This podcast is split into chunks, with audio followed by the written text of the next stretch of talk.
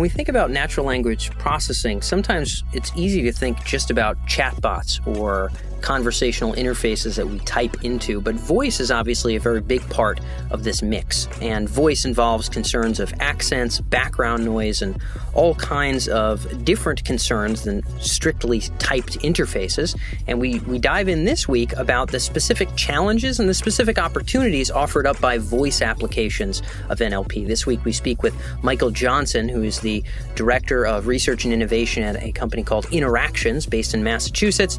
He's a P H D in linguistics from U C Santa Cruz, uh, and now works in technology and the voice applications at, at Interactions. He speaks with us about inbound applications of voice as well as outbound applications of voice, uh, machines calling people or people calling into machines, and how we have to work verbally with that, the unique challenges of working with voice, and also when these technologies might be made available to smaller companies. A lot of Interactions clients, just like a lot of the clients of A I-based companies now that are leveraging machine learning, are working with companies that have huge, massive volumes of data, huge hotel chains, huge insurance companies that have a, a huge volume of customer service or sales requests that they can train their systems on.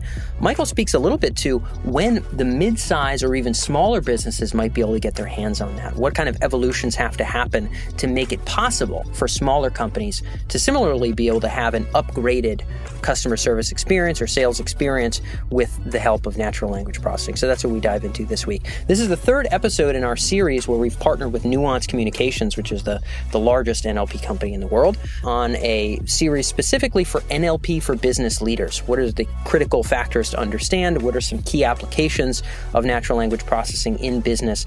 If you go to emerj dot com slash N L P, that's emerj dot com slash N L P, you can see the full piece that we've put together on N L P for business leaders, including current applications in great number, future applications in terms of where the technology is taking us, and some embedded case studies of the actual impact that different N L P applications have had at big companies like Coca-Cola and B M W and others. And we also have a little bit of a glossary of N L P terms specifically for business folks who don't have a technical background. So that's going to be an, an excellent supplement for this four-interview series here in February that we've partnered with Nuance Communications on. So make sure to check that out after the episode or whenever you get back from your commute or what have you. I hope you'll find it handy and you'll send us a little bit of feedback about it. But without further ado, we're going to dive directly into voice this week here on A I and Industry with Michael Johnson from Interactions.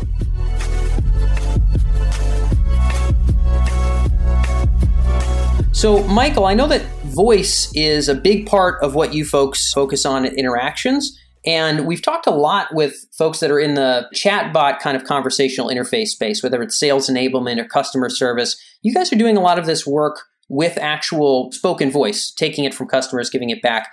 Give us a quick understanding of maybe some of the basic use cases and what's possible with voice and N L P in business. Well, kind of a primary use case for voice is is handling calls, handling telephony. That's still a key way that customers reach out to brands. Increasingly, you're also seeing voice in in, in home and in mobile settings as well.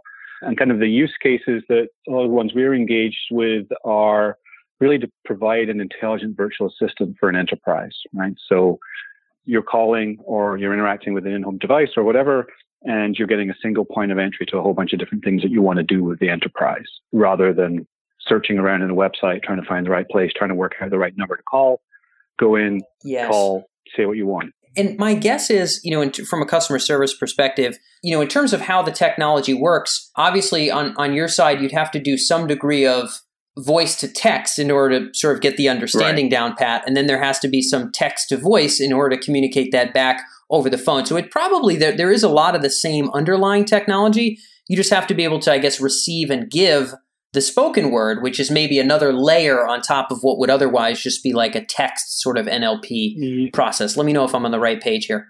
Yeah. I mean, if we start on the input side, right, let's say you're a major brand and you want to be able to provide service to your customers, right?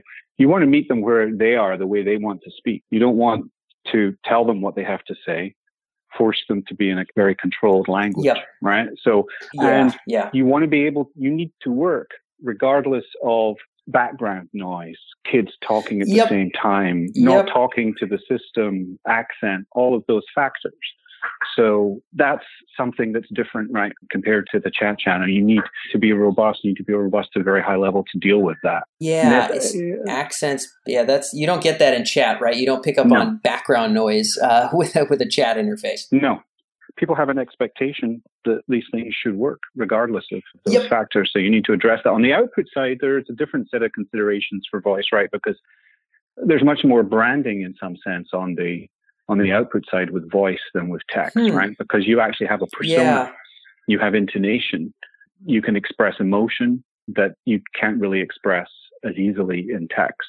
The voice has to sound right. If it's telling you that, you know, I, I'm sorry, you're not able to a- activate that feature on your account, it can't sound happy about it. Right? So, whereas in text, yeah. you, you can you, you don't see that the same. So there are certainly a series of different considerations. Interesting, and I, I wonder. So you know, you obviously have to. Yeah, you're right. It's it's not just simply a spoken language layer. There's a whole bunch of additional training and sort of considerations that go into the spoken interface, like you said, additional potentially hurdles. You know, for folks that are trying to solve those problems. In terms of use cases that are pretty common, you guys tackle voice both inbound and outbound. I'm interested in what some of the common use use cases are. I mean, you guys are a pretty big firm, couple, a couple hundred employees or what have you. In terms of primary use cases for, let's just say initially inbound, you know, where my mind goes is I go right to cable service providers, people that get a right. ton of inbound kind of technical calls of that kind. I think immediately about, yeah, maybe like, I don't know, cell phone carriers or cable companies yeah. or something, who maybe would be a good example of a use case, and then how would they apply this kind of tech, just to get a representative idea? We have solutions. They're mostly fairly large brands yep. and actually over pretty much all verticals, certainly telecommunications, finance, sort of devices, hospitality. Uh, one I could mention there is Hyatt. We take the incoming traffic to Hyatt. And then the sort of the use case there is being able to effectively capture what the person is trying to achieve, right? So we, rather than putting them into, you know, please say this or press that, they're asked fairly openly. And then they can achieve things like setting up the information for a reservation, canceling a reservation, finding out about reward points, and pretty much, you know, there's a, there's a set of key, key use cases that they have. Um, hi, that one is, is quite interesting because we do quite complicated data capture. So we will be able to gather all of the information about which property, dates, number of people, whatnot, robustly. And in that particular case, it actually at that point hands off to an agent, because that's what that's the yes, that's yes. what that customer wants. They want to be with an agent when you're at the selling point, and that's really that really comes down to the customer, how they want to handle that. Got it. So, and obviously you'd mentioned this is mostly bigger brands. Clearly, yeah. I mean, this technology is somewhat complicated. There's also a good amount of training, right? If Hyatt only had three hotels, you might not have enough data about all the different use cases, all the different versions of the questions, all the different routes you'd want to run people down. You you kind of need a, a critical threshold of volume to even be able to really nail, yeah. you know, a spoken conversation, right? In general, right, the, the way that we perform the speech recognition piece of this, the speech to the text and the understanding piece, the text to, to the meaning that the system needs in order to operate, is done using machine learning techniques, A I techniques. And you do need a lot of data in order to train those so they'll perform yep. at the level that yep. you need. The thing that was very interesting for me joining Interactions and sort of seeing how we're doing things is we're able to operate at an extremely high level out of the box before that data is there, because rather than being solely a, purely an A I solution, it's a blend of A I and human intelligence. So when you, you start off, there is a, a business of discovery and working out, you know, okay, what are the space of things we're Definitely. trying to handle here? But the, but Definitely, we do not, yep. we can, we can launch without actually having speech data in a particular domain. And then we'll rely more heavily on the real-time human assist piece, which is basically, it's not an agent, it's analysts who are able to assist the A I in making, basically doing speech recognition and understanding. And then that, every single time they do that, it's more data, right? So um, there's yeah, a ramping, that, there's a ramp that happens, which was fascinating, you know, for me initially coming more from the, the side of full automation. To see um, sort to, of this training and ongoing learning aspect, right? That yeah. that sort of different take. Yeah. Yeah. It's, and so my I, guess you know, is. So I actually came into to Interactions from A T and T. The speech and language team from A T and T joined Interactions through acquisition a few years ago. And we would use, there's this technique called Wizard of Oz, right, which is used to simulate interaction with the system in order to get high quality data. And then basically, you know, what Interactions had done was Wizard of Oz at the largest scale that it's ever been done, right, for real traffic. Can you, can you simplify the term Wizard of Oz? Sorry, just for the, the so folks Oz, tuned in. You know, if you were, if you were going to, yeah. The, the, you know, there's the professor behind the curtain, right? So yep. what you do, what you do is you create a system.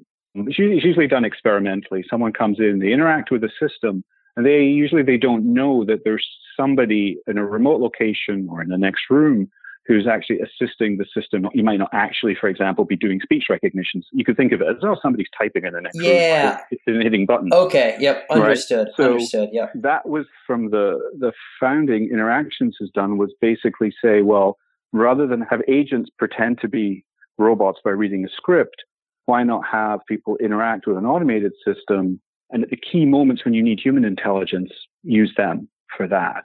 And then, you know, kind of, what the A I team, the A I researchers that came over, came over at that point have been able to do is take all of that data and then build models, build speech recognition models, build natural language understanding models so that the system is actually operated at high levels of automation. The key thing about it is you get amazing data because from the beginning, people don't try to adapt, right? If you call one a system and it doesn't work, or Nats, we do this with each other as well, but certainly people do it with automated systems. They start to simplify what they say. They don't try to yeah. do anything complicated. They say, let me break it down. Let me see if I just say reservations, if it'll work, right? But if you can have it work well enough from the beginning, you get to learn what do people actually want to say? How do they want to say it?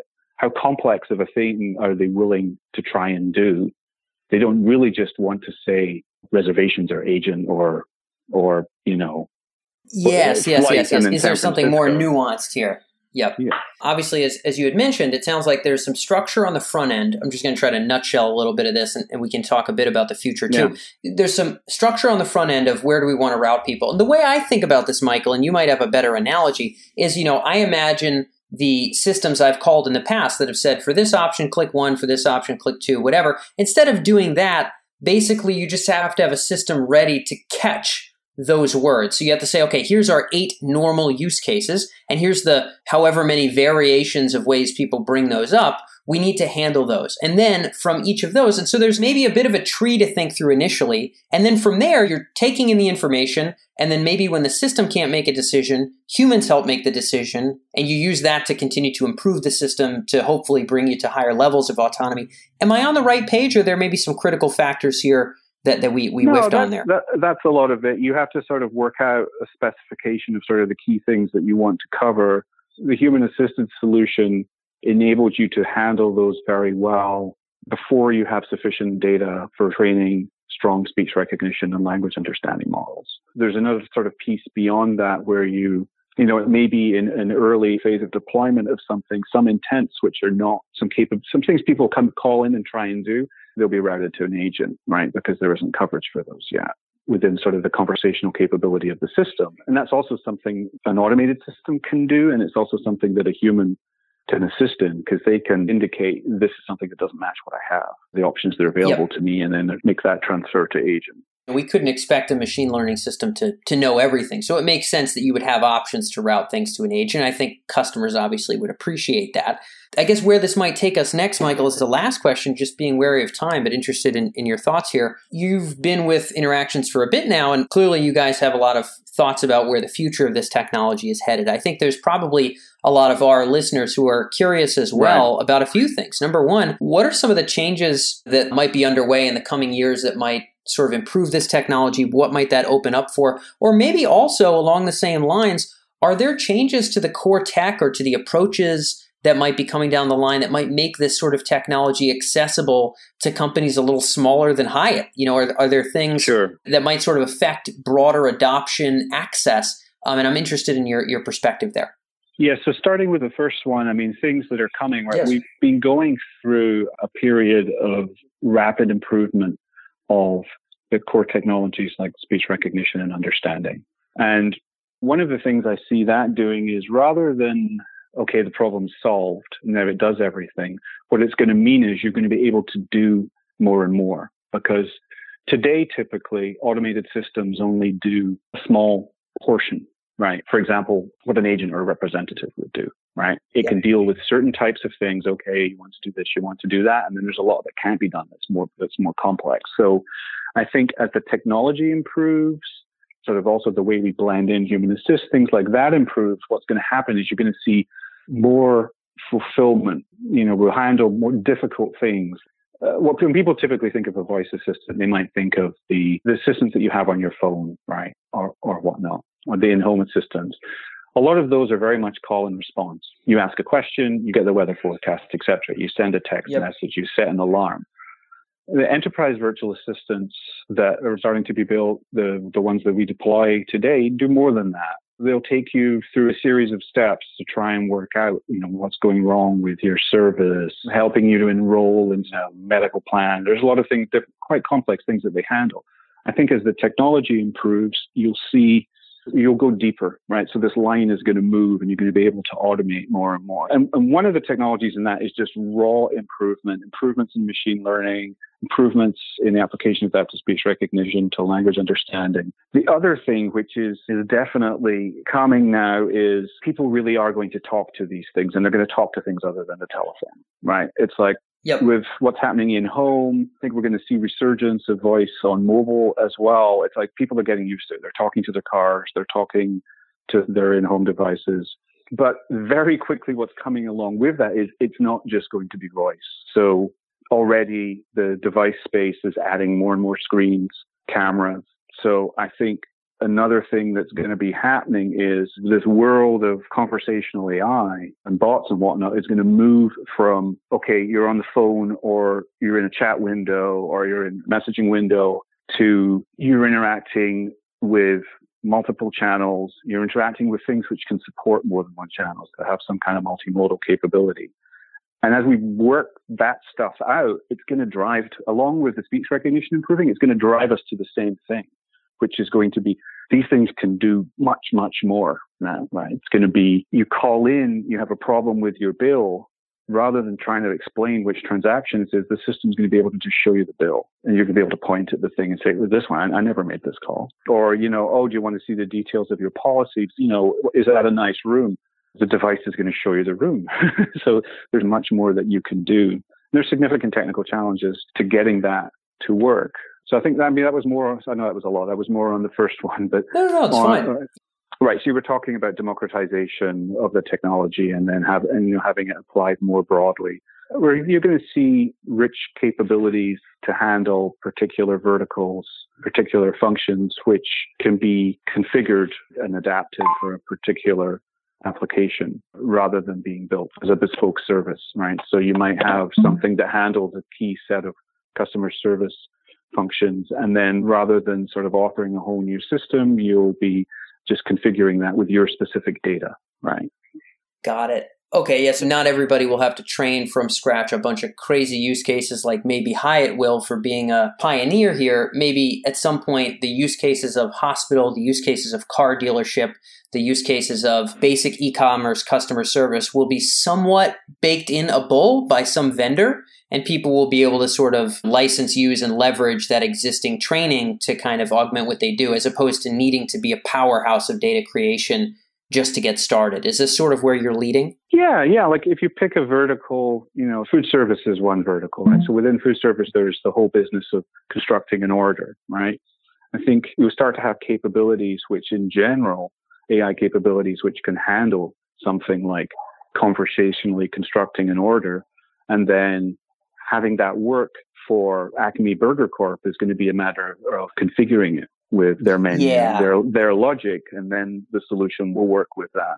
Got it. Same thing might happen for other spaces, you were saying? Yeah, yeah, same thing for other verticals yeah. as well, I think. There's a lot of people with their fingers crossed that that will in fact happen. I know there's plenty of other big firms that are yet to adopt this who certainly will, but I think it'll be interesting to see what companies start to crack these broader use cases and can then license that out to the middle of the market or eventually even to smaller business, you know, however many years down the line. And it sounds like that kind of templating, if you will, and pre-training is what you see as kind of a waypoint to getting there. Yeah, and I think companies are going to need a solution to this because increasingly their customers are going to want to meet them in all of these different expect channels. It. They're going to expect, for example, to be able to S M S the company and have a conversation and get things done. And then if yeah. if they can with one and they can't with the other, then it, that's going to be a competitive disadvantage. Totally. Yeah. And I don't think we've hit the real crescendo of that peer pressure, but I think it's certainly coming. And I think bigger brands are pretty well aware of it. So I've got my fingers crossed that we start to see some of that broader templating and adoption. I know there's a lot more innovation to be done in this space. And I'm certainly wishing you guys all the luck in the world this year with doing just that. So Michael, that's all we had for time. But thank you so much for sharing your perspective on N L P and business. I sincerely appreciate it. Thanks so much, Daniel. It's great to be here.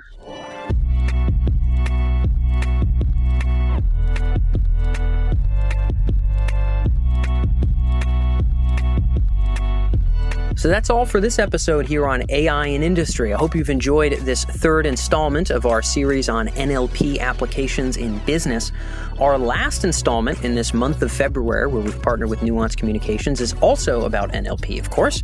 But this time we focus on something that we haven't covered yet in the series, which is internal communications. There's lots of opportunities to optimize sales enablement and customer service applications, but what about all the redundant ongoing communication within a company? Sure, some of it's productive, but some of it is awfully redundant. Some of it potentially could be answered by a bot or at least augmented by a conversational interface that could deliver answers to employees and team members so that they don't have to bug other folks on their team to be able to keep up a good and productive pace. So internal communications is what we focus on next.